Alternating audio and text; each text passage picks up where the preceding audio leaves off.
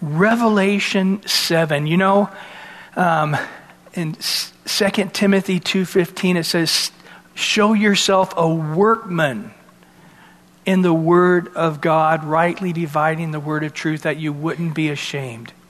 So as much as we love to take the Bible and just devotionally let it warm our soul, and we all love that, God would say, great, do that, but also, as you're loving me with all your heart, I also want you to love me with your what?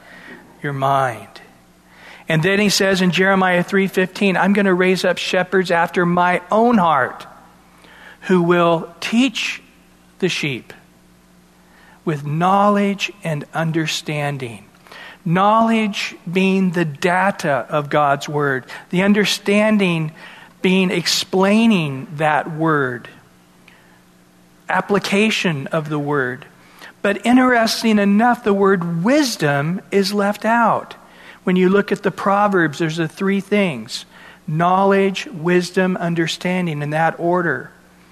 But yet, when the Lord says it, wisdom, he says, it's going to come to you individually, personally, by the Holy Spirit, how you are to apply God's word to your life.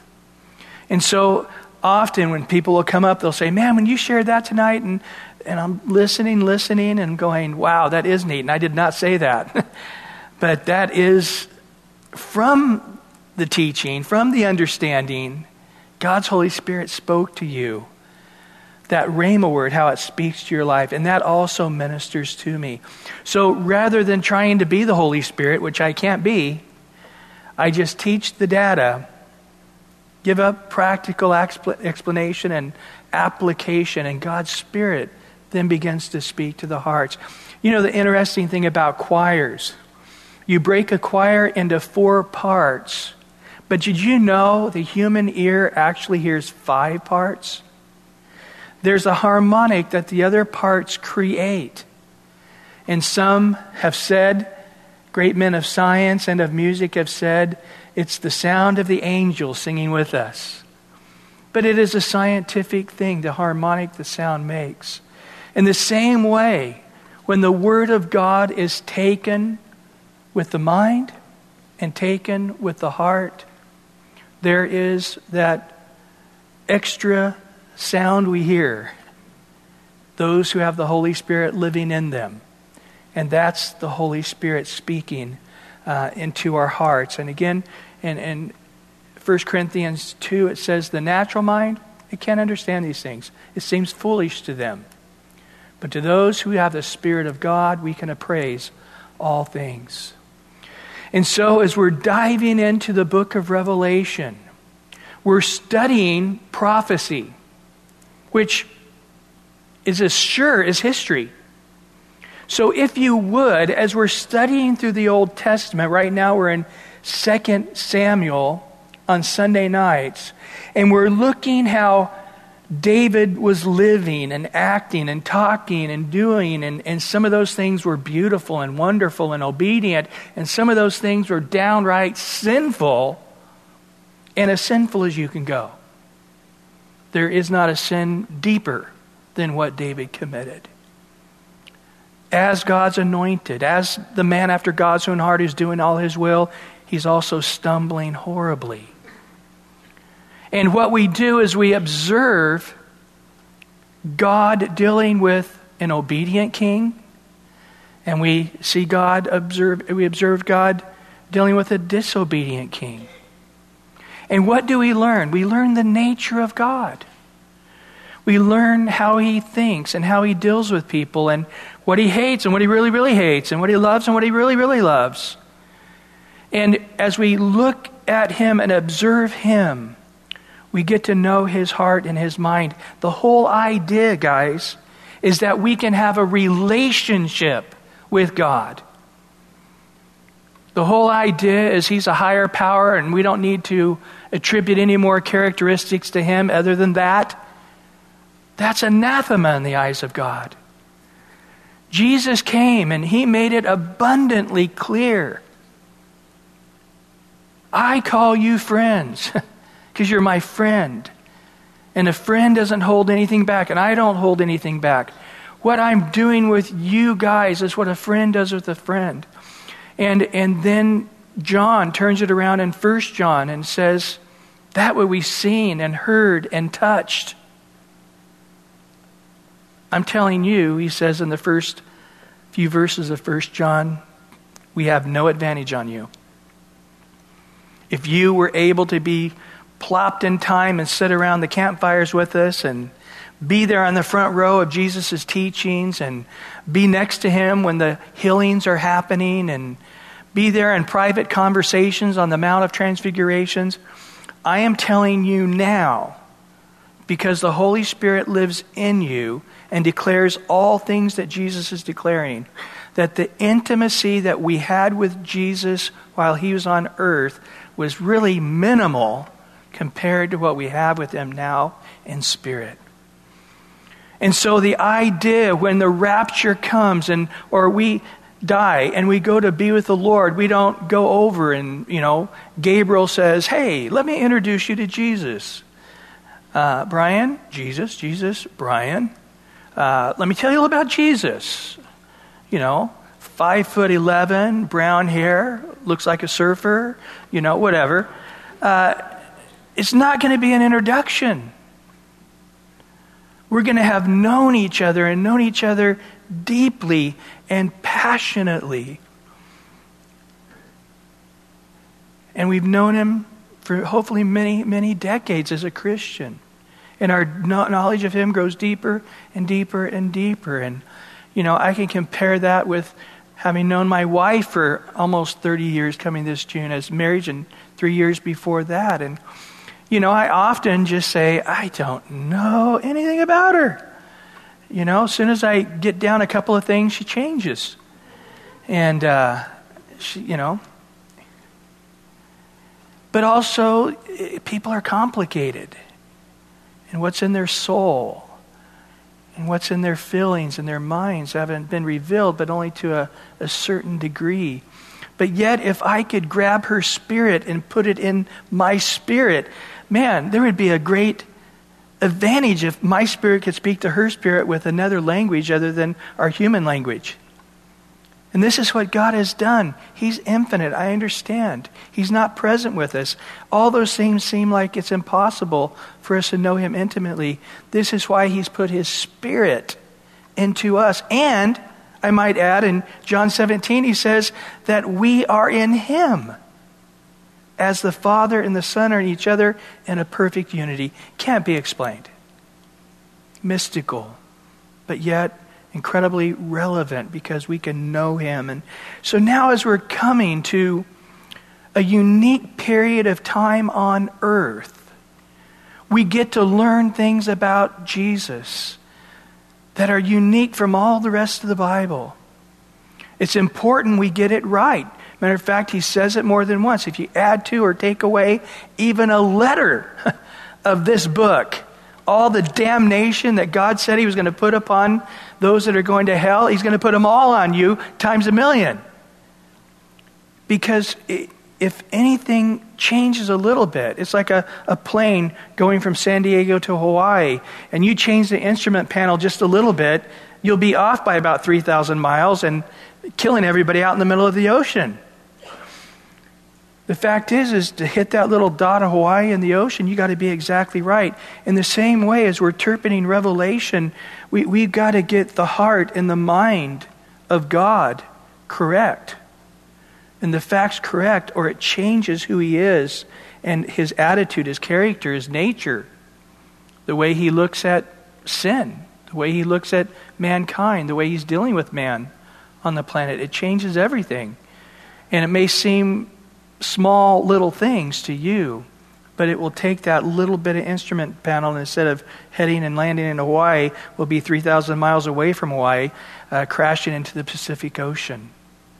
And so um, it's exciting, because if you've been studying the Bible all the way through, you start getting that pattern. Yep, that's what he would say. Yep, that's the way he would act. I see it, the way he dealt with Adam and Eve and Joseph and The way he de- dealt with Abraham and now David and now Daniel and Jeremiah and children of Israel here and there. I'm I'm getting the pattern, and then Jesus shows up. Yep, that's right. That's consistent. That's the way it is. And then all of a sudden there's seven years on this planet that cannot be compared with any other time period in history. Man is unique. The devil is unique in this time period. And God deals with man uniquely. But it tells us so much about him that we never would have known had we not experienced that tribulation period. But guess what? We're not going to experience a tribulation period. We're going to be raptured out of here. So therefore, we, he wants us to know him as much as we can know him. So what does he do? He says, I'm going to tell you about myself in that seven-year tribulation period. So right now, before that ever comes. And of course, for the apostles back in the Bible and the first generation church, it was two thousand years yet to come before the rapture. But yet they could know fully Jesus, uh, even in this unique, heavenly, earthly view of what he's doing. So I hope you're as excited as I am. We made it through um, chapter one, the revelation of Jesus, and chapter two and, and three, the, the revelation of the seven churches. Uh, boy, the Lord just really spoke some deep things to us there. And then in chapters four and five, a couple of my favorite chapters in the whole Bible, seeing Jesus upon the throne and all of us worshiping before him and how much we learned there. Relevant chapters as we continue to go through the book. We're going to see those scenes again and again. And then last week, we were in chapter six, and we were told about seven seals that would open the scroll. Seal one was a white horse. You'd first think, Jesus. But then you go on to look at it. No, it was the false Jesus, the Antichrist, the counterfeit Messiah. And then we saw there uh, the second seal, the fiery red horse, the Antichrist taking peace away from the earth and causing men to kill one another. And then we saw the third seal, the black horse of famine, scarcity, inflation. And then the fourth seal, the pale horse, that of death itself being brought. And then we saw the fifth seal, the martyrs that were slain in that tribulation period. And then the sixth seal, as the chapter ends up, the sixth seal. And you had finished that chapter with the sixth seal, and you're saying, all right, so tonight, chapter seven, we're going to see the seventh seal. Because remember, sevens are consistent through the book of Revelation, right? We've already seen the seven angels and the seven uh, various aspects of Jesus' nature with the seven lampstands and so forth. And we're also going to see the seven seals here, and then the seven trumpets and the seven bowls. Seven, the number of completion, right? And eight starts that, you know, if you have a, a musical scale, it goes one through seven, and then eight starts that scale over again into infinity, both directions. So we get to chapter seven, the seventh seal, and guess what? No seventh seal. Matter of fact, there's sort of this parentheses. Chapter seven is like, oh, before we tell you about the seventh seal, we've got some important pieces of data for you to know. Hold on. Now, if you've been studying through the Bible, you realize this is a perfectly acceptable way in the Eastern mindset and the Jewish mindset of communicating. Uh, especially as you go through the prophets, you, you see this. They they don't, you know, we in the Western culture, we have this nice little chronological order, everything laid out. Uh, no, no, they they don't do that. They they you got to read it closely because they'll jump back and forth, and it's like this information, you're like, uh, didn't that go way back between those verses back in, you know, chapter two of whatever? Oh yeah, it does. Okay, and well, why didn't you just add that in chapter two? Well, that wasn't the way God designed it. So what we have here in chapter seven is sort of a, a parenthesis saying, hey, between chapter six, giving us the sixth seal, and then chapter eight is going to give us the seventh seal. But in chapter seven, I need you to know about a few things. I need you to know about one hundred forty-four thousand. John eats a book. He measures a temple. Introduces us to two witnesses. Introduces us to the bowls of wrath. We'll start seeing seven of those. And we'll see unclean spirits that prompt Armageddon. So six different things we're going to see between, in this parentheses, one hundred forty-four thousand, John eating a book, the measuring of the temple, the introduction to two witnesses, the bowls of wrath, and the unclean spirits that prompt the battle of Armageddon. And so we start here in verse one tonight. After these things, a familiar phrase that we've been looking at here. Remember all the way back to chapter four, metatauta, after the church age. So in essence, he's saying chapter seven here doesn't just go between the first or the sixth and the seventh seal. It really has nothing to do with that. This is just information that you need to go, and, and we, we could put it right back in chapter four if we wanted. Uh, metatauta, information you need to know before we start heading in to the seven-year tribulation period.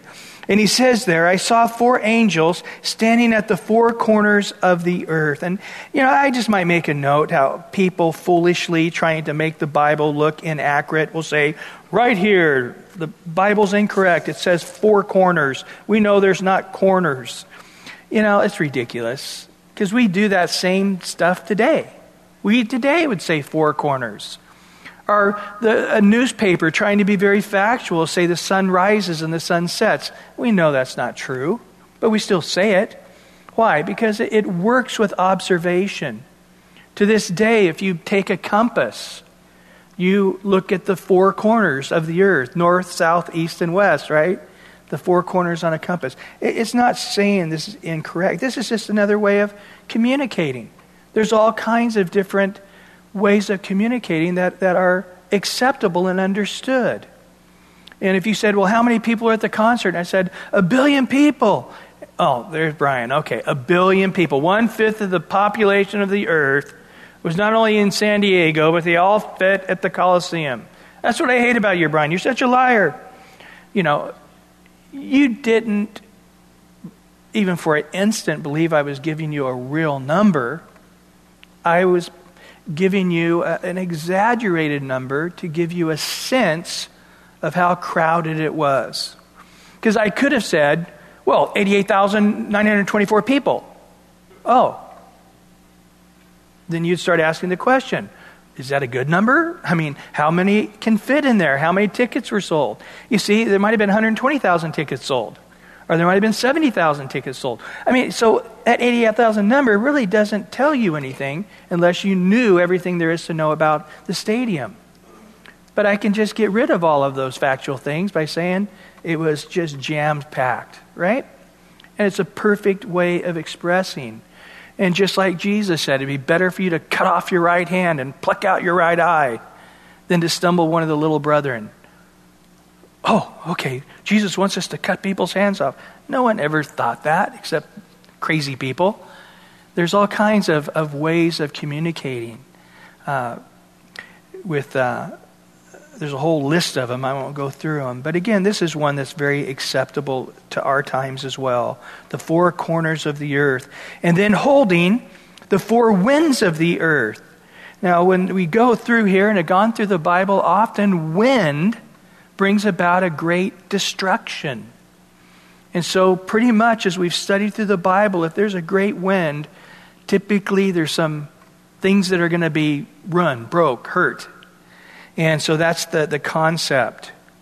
And so this wind, however, should not blow on the earth, on the sea, or on the trees. Now, as we go on, we're going to see when the wind does blow and when the various bowls of wrath and plagues and so forth comes, it is the sea is is destroyed, and the life in that, and then of course upon the land, the earth, and then the trees, which again we know so much uh, affects the oxygen-nitrogen balance of the earth, and if there's not enough uh, of the various oxygen, nitrogen, carbon dioxide being given off from plant and animal, uh, we die. It's a it's a very temperamental balance.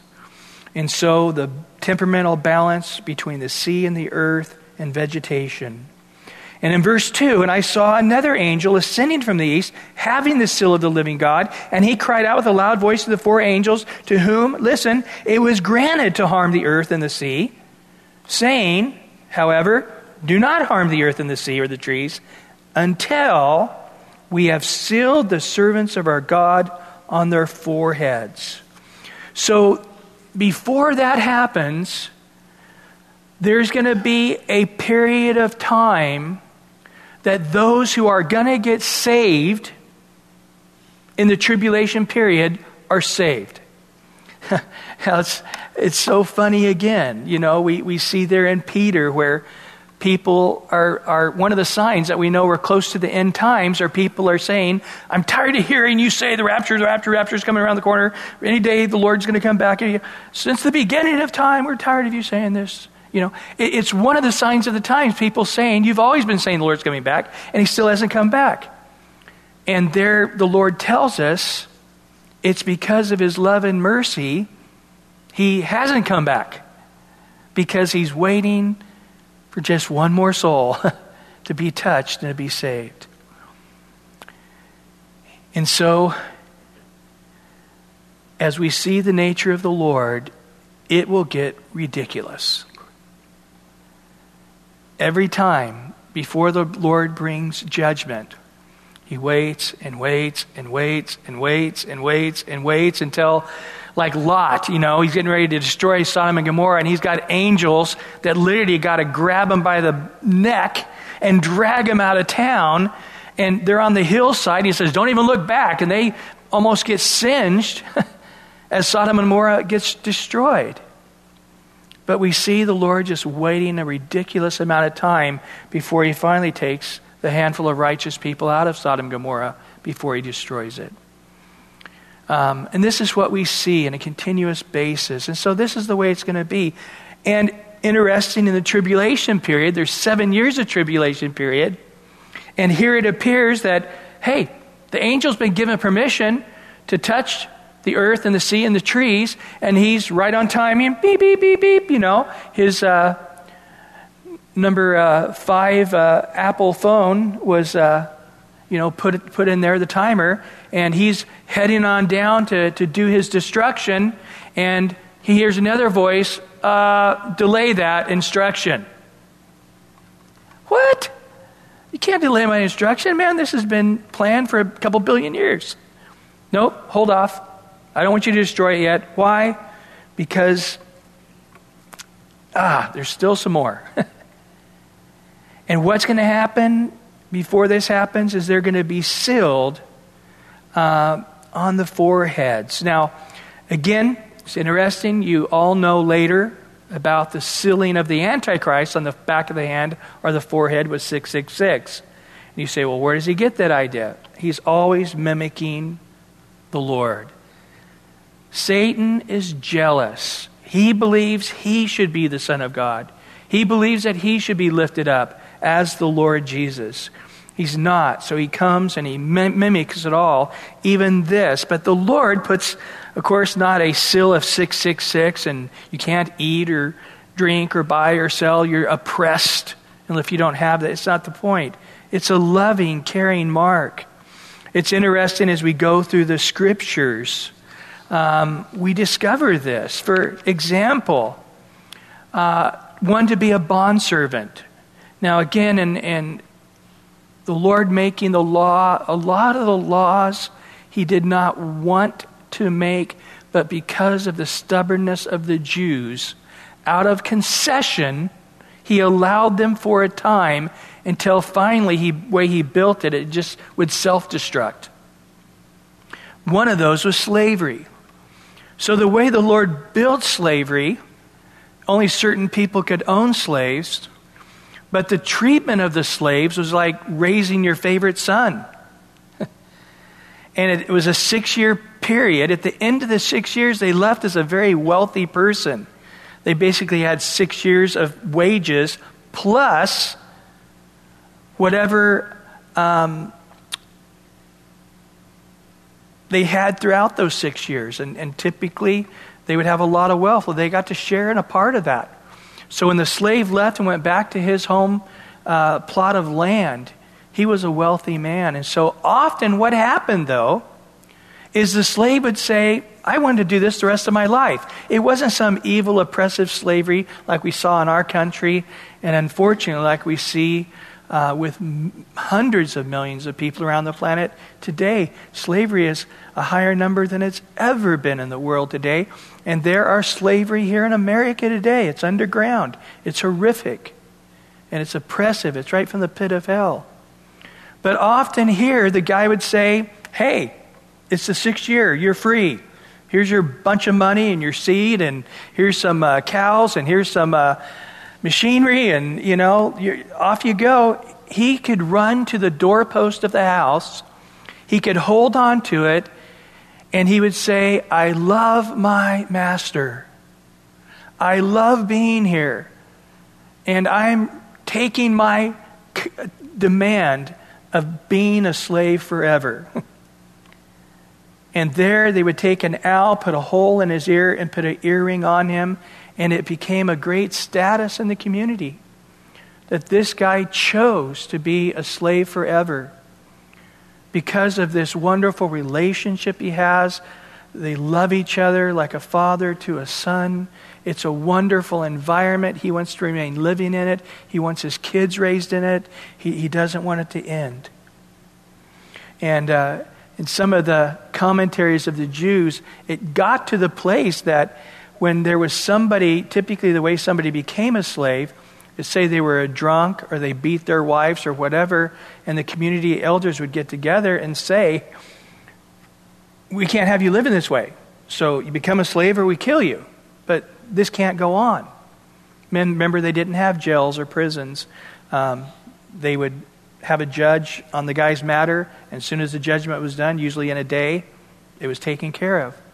So therefore, they would have a group of elders that could own slaves, and they would give them a slave. But it got so crazy that many of these elders had so many permanent slaves that it, it just it just became too much.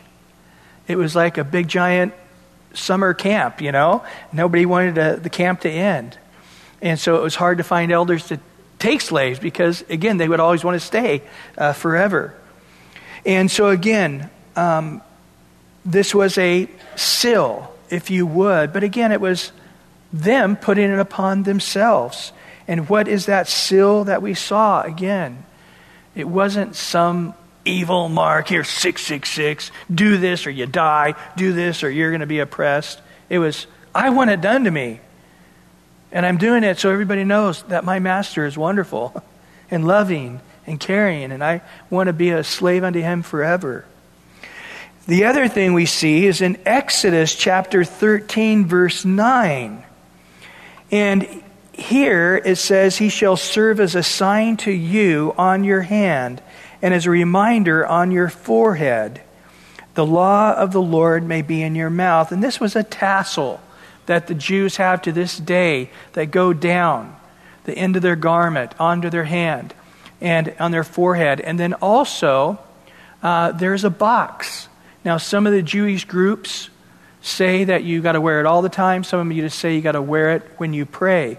You go to Israel today to the Welling Wall, and they'll grab and put the leather box, different styles, different sizes, different shapes. Um, Jesus talks about it when the Pharisees, he says, you make these giant phylacteries, is what they call them. And some of them make them huge, you know, like the size of a basketball. And some of them make them little tiny things. But in it would be simply the verses here uh, that would be found out in Numbers chapter six, saying, love the Lord with all your heart, mind, soul, and strength, and teach them to your children. But um, they would have them when they pray, typically. Sometimes they wore them all the time as a sign. And then in Ezekiel chapter nine, here he tells them to protect them. He wanted a seal for protection, which is interesting. Because this is what we have in Revelation. It was a sign that was put on their forehead that would protect them from the wrath that would be coming from God to all the planet, but with this seal, they would be immune to the wrath of God. And what's really interesting about this, in Ezekiel chapter nine, verse four, it says this, "And the Lord said to him, go through the midst of the city, through the midst of Jerusalem, put a mark on the foreheads of the men who sigh and cry over the abominations that are done within them." Now, make a note of that word mark, because in the Hebrew lettering, it is the letter tau. It would look like our small t. So on the forehead of all these people who hate, hated the abominations of the wicked, they had basically a permanent tattoo of a small t on their forehead. What would that look like to us in the New Testament? A cross. Isn't that interesting? I know when I pray for people and anoint them with oil, uh, I've just not been told or anything. I just always do put the symbol of the cross on their head, because I know it's through the cross that healing comes. But a pretty neat thing here. And so I, I think that's probably what it was. The symbol of the cross on their forehead. We do see this seal, again, as protection and, and making it plain. Matter of fact, Jesus had a seal of his Father. In John chapter six, verse twenty-seven, it says, "Do not labor for the food which perishes, but for the food which endures to everlasting life, which the Son of Man will give you, because God the Father has set his seal on him." The Father upon the Son, Jesus. And then on all us believers, we've all been sealed. In Second Corinthians one, verse twenty-one and twenty-two, "Now he who establishes us with you in Christ and has anointed us is God," referring to the Father, "who also has sealed us and given us the Spirit in our hearts as a guarantee." So right now, all of you are sealed, not on your forehead, not on your hand, but by God's Spirit living in us. And remember, at this time period, when the king wanted to seal something, he had a ring. And depending on what they wanted, it could be metal, usually wax. They would, whether it's a document or it could be a, on a tree saying a piece of property. Remember when Jesus was in the tomb, they sealed the tomb, that if anybody broke it and opened that tomb, that they would be put to death, because it was sealed by the king's insignia not to be opened. And so this, it says, as a guarantee. What's the guarantee? It's the down payment. Actually, what it actually is, we have it again. The layaway plan. I was surprised to see that come back in this Great Recession. But if you know, seen that now, you can go to Walmart or wherever and you say, "Hey, I want to buy that toaster for twenty-eight dollars, but all I have is eight dollars. And here's eight dollars, and they will actually take that box and go put it on a shelf somewhere with your name on it, and they put on there that you paid eight dollars, you owe twenty dollars. And you can come back in a week and give them another ten dollars, and come back another week, give them another ten dollars, and take it away. Have you seen that's back? Uh, and of course, that was back in the days uh, you know, when you really did need to put it away, because they only had eight of them, and they weren't going to get any more, and you didn't want it to go away, and you didn't have all the money. Um That's the layaway plan. The Holy Spirit is in us as a guarantee, or on the layaway plan. When the rapture comes, we'll be caught up to be with him. I'm not going to read them, but also make a note in Ephesians one thirteen and Ephesians four thirty. We'll be starting Ephesians here just another couple of weeks. But in both of those places also, it talks about how we are sealed with the Holy Spirit. Well, in Revelation chapter seven, verse forty-four, verse four now. "And I heard the number of those who were sealed, one hundred forty-four thousand of all the," what? "Tribes of the children of," who? "Israel were sealed." It's amazing to me, people come up and say, the one hundred forty-four thousand is this, that, that, that, that. When I don't see how I can be clearer. one hundred forty-four thousand Israelis. Well, thirteen thousand from this tribe and six thousand from that tribe and Nope.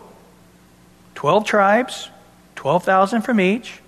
twelve times twelve is one hundred forty-four thousand. Now, we do find interesting things each time we look at genealogies. We hear God's heart on what is there and what is not there. Now, the first thing that should jump out at you, and I, and I might mention, guys, as you study the Bible, there's twenty different lists of the children of Israel as tribes. And they're all different. And each time they tell you stuff. For example, in this one, this is the only time ever that Judah is listed first. And it's giving you priority, preeminence. And of course, Judah is the kingly tribe. Judah is the tribe of Jesus, King David. And they're naming it in this tribulation period as the ruling tribe now, as the kingly tribe. Here's another interesting thing we see. Manasseh. And then as you go down to the verse eight there, the tribe of Joseph. Now, if you remember back, the original twelve tribes, Levi was taken out because they were the priestly tribe. And God said, I'm not giving them a portion of land. Why were the twelve tribes broken in? Because they could dive, divide up the, child, the land of Israel. But they said to the Levites, we're not giving you land to be farmers because you're going to be priests. And God is your inheritance. Not property, but God. But they did give them land, not to own, but just to, to utilize outside each of the cities. They could make gardens and so forth. But they were not to own land. And so they were not officially a tribe. Well, you say, then there's twelve sons, and you just took away one. How did you end up with twelve tribes? Well, remember the end of the book of Genesis? We have a guy by the name of Joseph. Remember his dad gave him the coat of many colors? His brothers eventually sold him as a slave into Egypt, and God raised him to power next to Pharaoh himself. And there in very great wisdom, but we see in the very last chapter, amazing godly man. And so God gave him two tribes. He had one son by the name of Ephraim and the other son by the name of Manasseh. So when you went through the list, you might go, I don't remember Jacob having a son by the name of Ephraim or Manasseh. He didn't. Those were his grandkids. His son was Joseph, who was graced by God because of his incredible integrity as having two tribes. But you got some complications that came up down the line. This is why the list keeps changing. After Solomon, because Israel's disobedience, Israel got broken into two nations. One of the nations was called Israel, the other Judah. Israel had ten tribes. Judah had two, but really one. Judah and Benjamin. But remember, Benjamin really wasn't a tribe anymore. Because back in the book of Judges, Benjamin, the tribe, became like Sodom and Gomorrah. And all of Israel had to go to battle and basically killed off all the men. And God said, all the other of you tribes, give men to these wives to raise up children to their husbands, and nobody wanted to do it. But finally Judah stepped up, and pretty much only Judah did it. And so Benjamin and Judah sort of became one tribe. And so the tribe of Judah and Benjamin made up the tribe of Judah, and Israel made up the other ten tribes. But really, out of those ten tribes, they all began to shrink, except for Ephraim. They actually grew, and as we're studying through right now in Second Samuel, you'll see at times that nation of Israel was actually called the nation of Ephraim, because it was just almost everybody was from the tribe of Ephraim, and the other tribes shrunk. But during that time, guys, so Rehoboam continued ruling in Jerusalem as king and had the priesthood there in Jerusalem. Jeroboam had the rest of the land, outside of Judah. And um, the first year when the holidays came up and everybody who was twenty years old and above was supposed to go to Jerusalem and worship the Lord there as God had commanded, Jeroboam lost his faith and said, oh, no, no, no, no. The people are going to go there. They're going to party. They're going to have a great time. They're going to worship God there. And they're all going to want to move to Judah saying, hey, we got to we got to live next to the temple. And so he quickly said, hey, nobody can go to Jerusalem, but no need. What I'm going to do for you, and this shows how ignorant he was of God, is I'm going to build a more convenient location for you to worship God. Not one location, but two. And he built two golden calves on each end of Israel.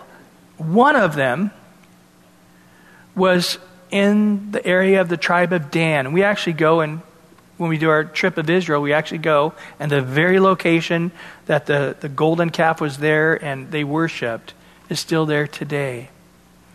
And so they became wicked. And so Ephraim and Dan, those two locations, were really the ones that propagated this worship of these golden calves more than any. And thus here, Ephraim is not mentioned. Dan is not mentioned, which isn't, again, that unusual because in other genealogies, Dan is left out, again, because of the wickedness. But one more thing here, guys, a couple, very, very interesting, is as we look at a couple of verses in the Old Testament, many scholars believe that the Antichrist himself is from the tribe of Dan. Here's why. In the book of Daniel, which has nothing to do with the tribe of Dan, I don't want to confuse you, um, in chapter eleven, verse thirty-seven, talking about the Antichrist, this man of lawlessness, this imitator of Jesus, it says, he shall regard neither, notice, the God of his fathers. Many believe that's referring to Judaism, to the father of Abraham, Isaac, and Jacob. Therefore, he is a Jew. Nor the desire of women. Some take that as he was a homosexual. Um, others have other ideas of what that means, that that Uh, the expression, the desire of women was that every mother would love a son like that.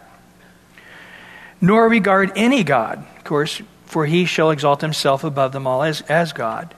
And then also in Jeremiah chapter eight, verse sixteen, another verse referring to the Antichrist, most believe, that the snorting of his horses was heard from Dan. That's where the location. And the whole land trembled at the sound of the neighing of his strong ones, and they have come and devoured the land and all that is in it, and the city and those who dwell in it. However, I need to make one more point about Dan before we leave, is that in Ezekiel forty-eight, it actually talks about the thousand-year millennial reign that happens after the seven-year tribulation period.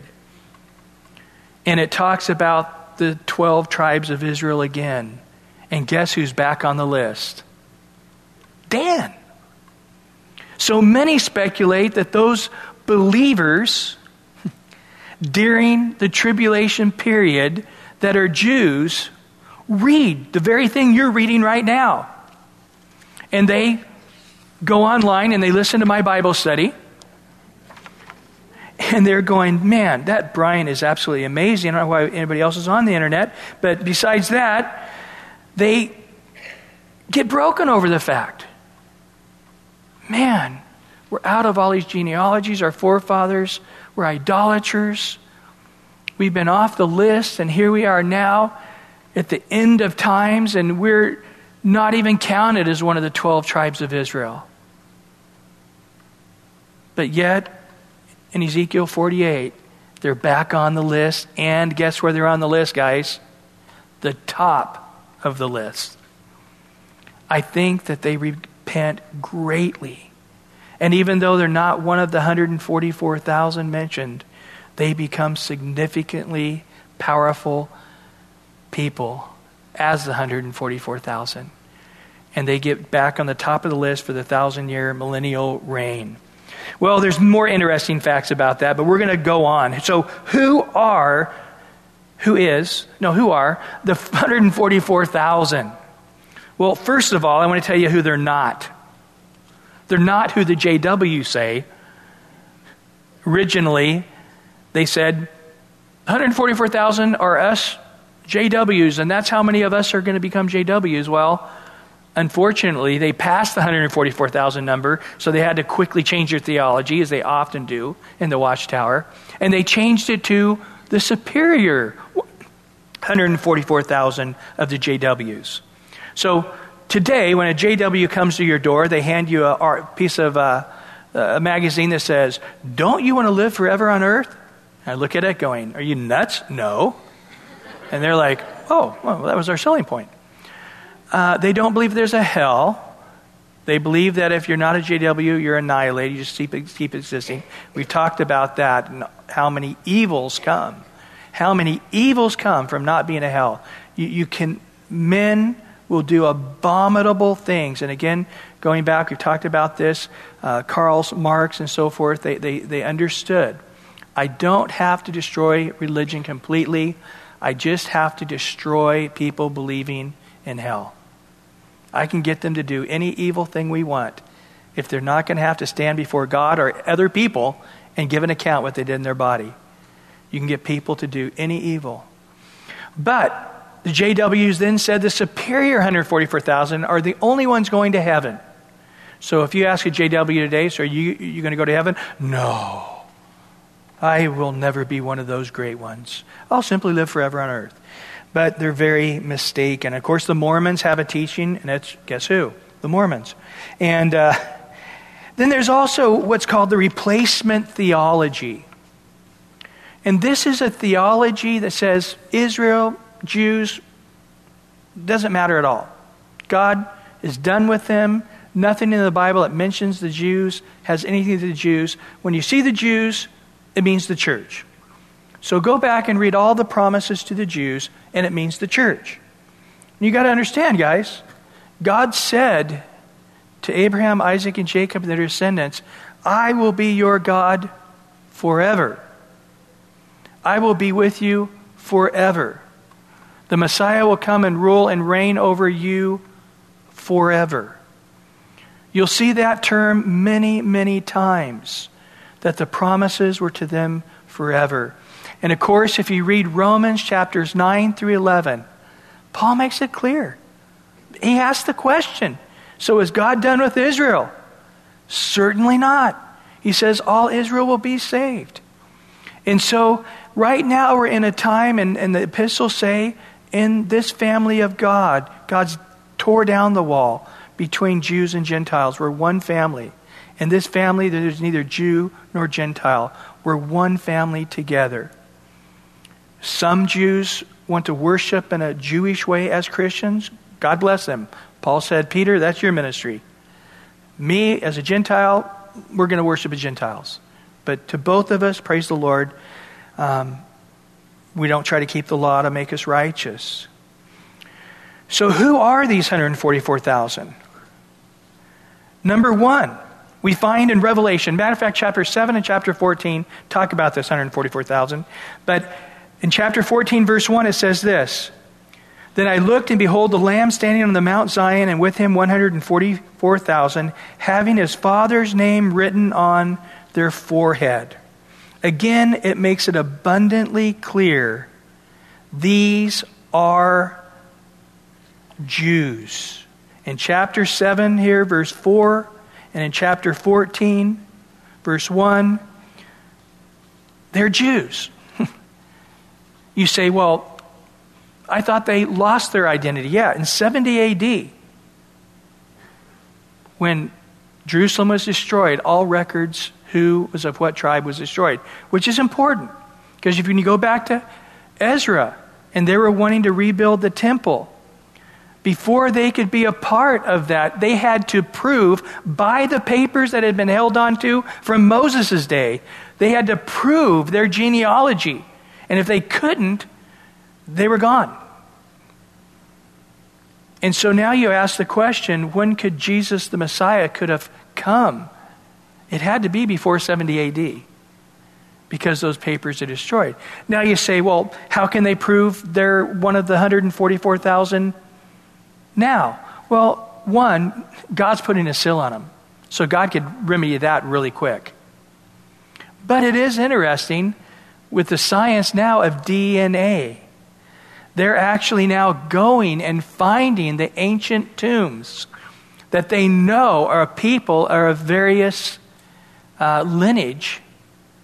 And they're actually now able to prove to some degree, especially of the tribe of Levi and the tribe of Judah, because of the tombs of the priests and of the kingly priests, and they can take that D N A against Jews today and prove it. And of course, that's just the science we have now. I, I don't know how God's going to do it, but it's not a strain on God's brain. God's not up there going, oh, I told him twelve thousand of each tribe. I shouldn't have never said that. How can I prove that? Oh, this is so hard. I don't think that's going on with God, okay? But he said he, he's going to do it. And so we already see D N A, and we can see how that can be proved now. And that's relatively new science. Secondly, their one hundred forty-four thousand are of a specific tribal identity. Number three, this one hundred forty-four thousand are protected and triumph through the period of God's wrath. Number four, I'm not going to read it because of time's sake, but Revelation fourteen four, they are celibate. They're not defiled with women. Number five, they are the beginning of a greater harvest. They're the first fruits of a new harvest, evangelistic time in the Revelation or in the tribulation period. Again in Revelation fourteen four. Number six, these guys are radical evangelists throughout the world. In Joel chapter two, verse twenty-eight to thirty-one, a passage that we normally read in the day of Pentecost. Remember that? Where it says the young men and the old men prophesy, have dreams, and so forth. But notice this in, in, in Joel chapter two, verse twenty-eight and verse thirty-one, it goes on to say, this power of God's Spirit is going to fall upon them, and I will display wonders in the sky and on the earth and the blood and fire and columns of smoke, which is all tribulation period stuff that we're going to discover as we read Revelation. The sun will be turned into darkness, the moon into blood, before the great and awesome day of the Lord comes. So this description that Peter preaches and says, hey, I'm telling you about the day of Pentecost. As we read on, and Peter quotes this. Peter actually quotes what we know is in the tribulation period as a time period when the gifts of the Spirit will stop. And that is at the end of the tribulation period before the Lord comes at the end of seven years. The same way in Matthew twenty-four fourteen. This gospel of the kingdom shall be preached in the whole world for a witness to all nations, and what? Then the end shall come. So again, these radical witnesses throughout the world, empowered by God's Spirit, having prophecies and dreams, uh, radical miracles going on, and then the end comes. And then number seven, these guys are radical people of integrity and faithfulness. In Revelation fourteen five, it says, and in their mouth was found no deceit, for they are without fault before the throne of God. So these guys are like radically holy, pure, celibate, empowered prophet, evangelist guys. Mighty Elijahs, Jeremiahs, John the Baptist type. I picture them with their bag and off they go, traveling, and, and of course the Antichrist trying to kill them because they don't have the mark six six six on them. The bowls of God's wrath are pouring upon the earth, destroying the land and the sea and fish and animals, and there's not much going around, but they don't have to have much to eat. The Lord's sustaining them supernaturally. And um, again, I, I'd love to spend time in Romans eleven going through, showing that they're a fulfillment of God's prophecy, how all Israel shall be saved.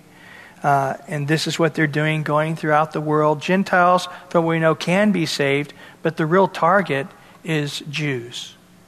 But I would say to you, if your plan is, oh, I'm going to get saved in the tribulation period, you need to stay with us through this study. You do not want to be in the tribulation period and saying, yeah, I'm going to be a Christian during the tribulation period. Not a good idea. But going back to chapter seven, verse nine, as we finish up here quickly, once again, after these things, metatauta. So again, let you know, this information you need to know at the beginning of the tribulation period. Look and behold. He's telling John, uh, the apostle, look, behold, a great multitude, which no one could number, of all nations, tribes, peoples, tongues. Sound familiar? It's almost exact from chapter four and five. What did we see there? We saw the church. We saw the believers that have been raptured.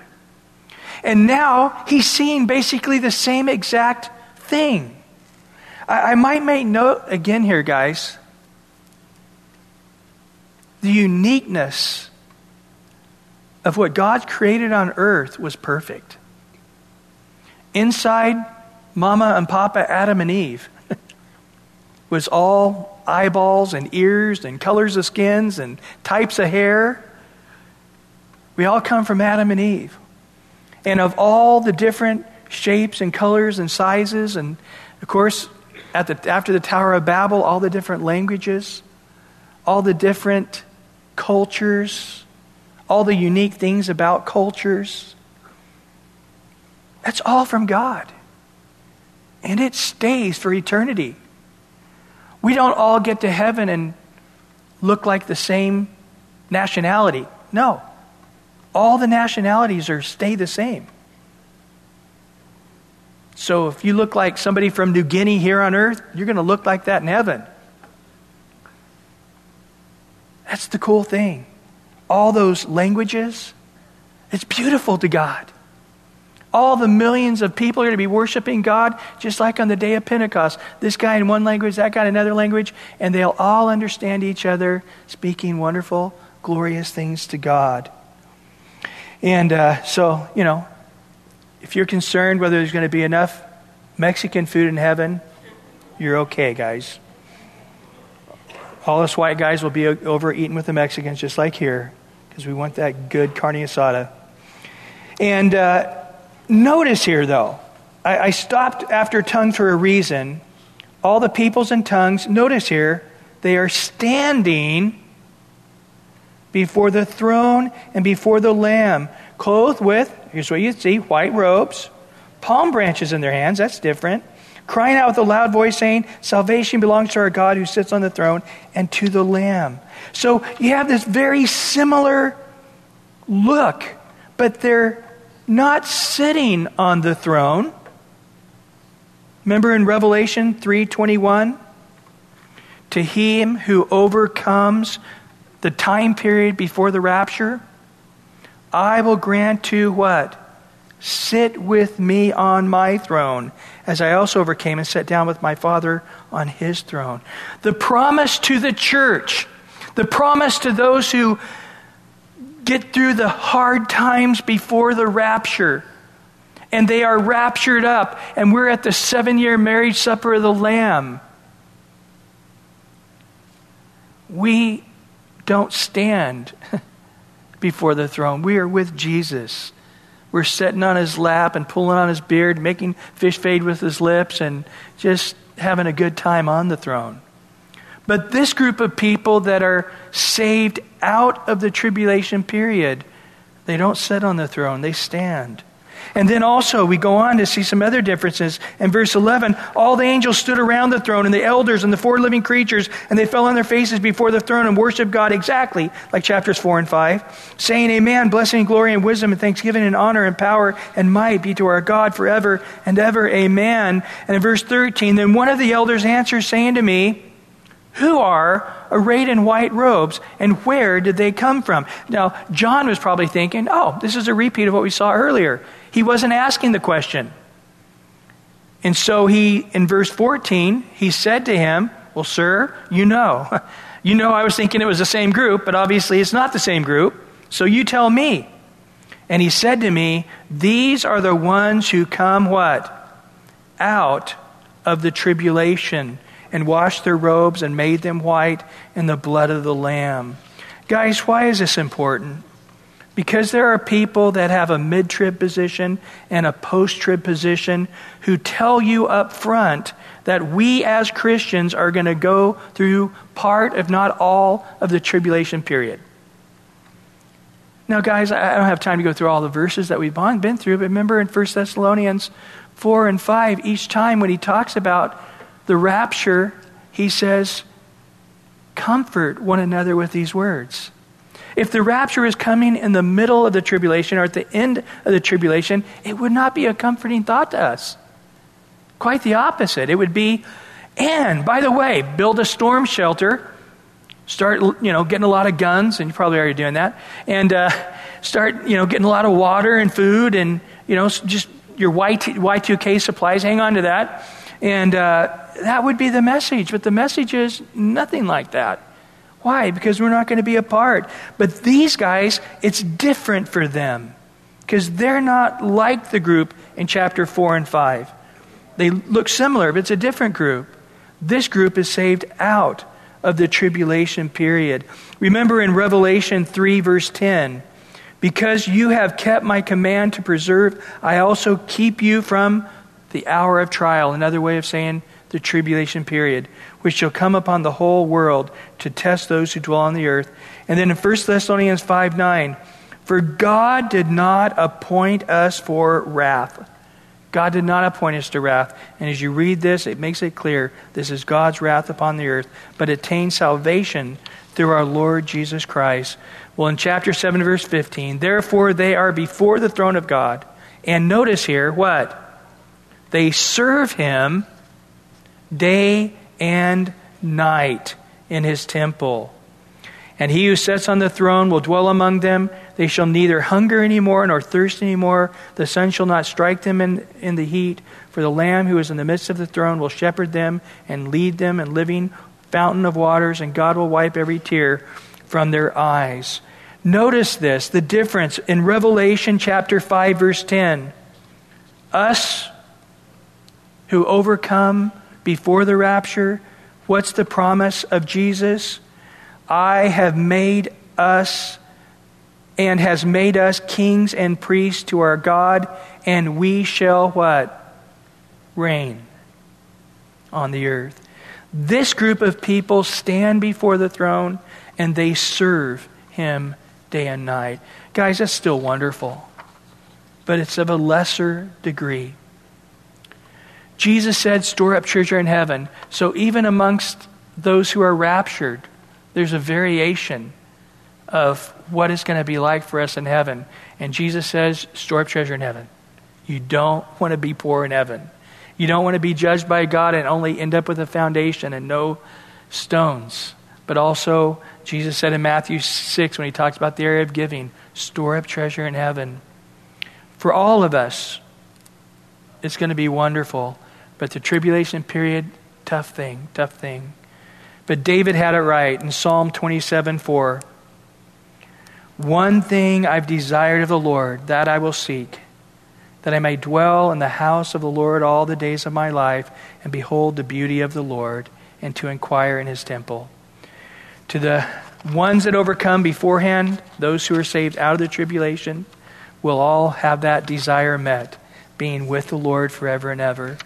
But there is a difference between Those, those who are saved before the tribulation. We go to the marriage supper of the Lamb, and the focus is Jesus and heaven. Those saved out of the tribulation period are thankful that they're not in the heat. They're not in the pain. They're not in the suffering. They're not crying anymore. And Jesus spends a time, as we go on, we're going to see this. He spends a time with these tribulation saints, comforting them, wiping the tears from their eyes, comforting them from the trauma they experienced. And then they wanted to be included, and he says, not yet, you got to wait. Here's your white robe, but you got to wait. And they have a period of time waiting until the end of the seven years is up before they get to partake of heaven as we know it. Interesting stuff. Lord, we just come before you now as we just go line upon line, precept upon precept, here a little, there a little, adding this up. Learning of you, learning of your heart, learning of your mind. And as we had this little parenthesis tonight before we go to seal number seven, we take all of these things. And as Mary, the mother of Jesus according to the flesh, it says she hid them in her heart. We just treasure these in our heart right now. As we are getting that picture painted of this book that you said you would bless us if we study it, because you want us to know all these things about you, of how you're thinking, of how you handle it. Search our hearts right now. If you're here tonight and we studied the seven churches in Revelation, and each time Jesus said, Who, whoever has ears, let him hear. And he would say, to the, you got to overcome. It's not an easy fight. It's a battle. But if you get through that battle, and there's all kinds of promises that are given to us, the church, that are not given to the tribulation saints. You wouldn't want the tribulation on your worst enemy. Besides that, there's so many things of intimacy, of the Lord giving us a name that no one else knows, writing our name upon a rock, getting us to sit upon the throne, letting us rule and reign with him side by side. The list is great and many as you read through those churches that we read in the first part of Revelation. And in essence, the Lord says with all passion, quickly, zealously, repent. I stand at the door and knock. Let me come in now. Talking to Christians where he had been pushed off the throne of your life and even outside the door. We know that in the last days before the rapture, there's going to be a great falling away. Many are going to listen to doctrines of demons. And they're going to end up not being ready. Five of the virgins have oil in their lamps and ready, and five, they're believers, but there's no oil in their lamps, and they come knocking on the door. He said, nope, too late. The rapture comes in a moment, in a twinkling of an eye, and there's not rapture ten minutes later, and an hour later, and a day later. You're ready in that instance, or you're not. First John two twenty-eight, he said, abide in him, so when he comes, you don't shrink away in shame at his appearing. There's going to be many people that know much, and they're going to realize millions, maybe billions of people off the earth in a second. They're going to hear the news, see it with their own eyes, and they're going to realize Jesus said it's going to come as a snare upon all those who are left upon the earth. And right now, as we're here tonight, God is warning you, crying out to you. He may be coming back tonight. This may be your last warning. You may not be alive tomorrow morning. There's going to be people all over San Diego having heart attacks tonight, and I don't wish that upon any of you. I'm just stating a fact. When God gives a warning like this, we don't want to let it just easily pass by us. We want to wrestle with it and say, Lord, is it me? Search my heart. See if there be any wicked way in me. Lead me in the way of everlasting life. Search me, cleanse me, heal me. And if that's you, just say, Lord, it's me. That's all you got to say. The thief on the cross said, Lord, remember me when you come into your kingdom. Jesus said, today you'll be with me in paradise. Just confess you're a sinner. That's all. He's, he'll take it from there. He'll be faithful and righteous and forgive you from your sin and cleanse you from all unrighteousness just right now.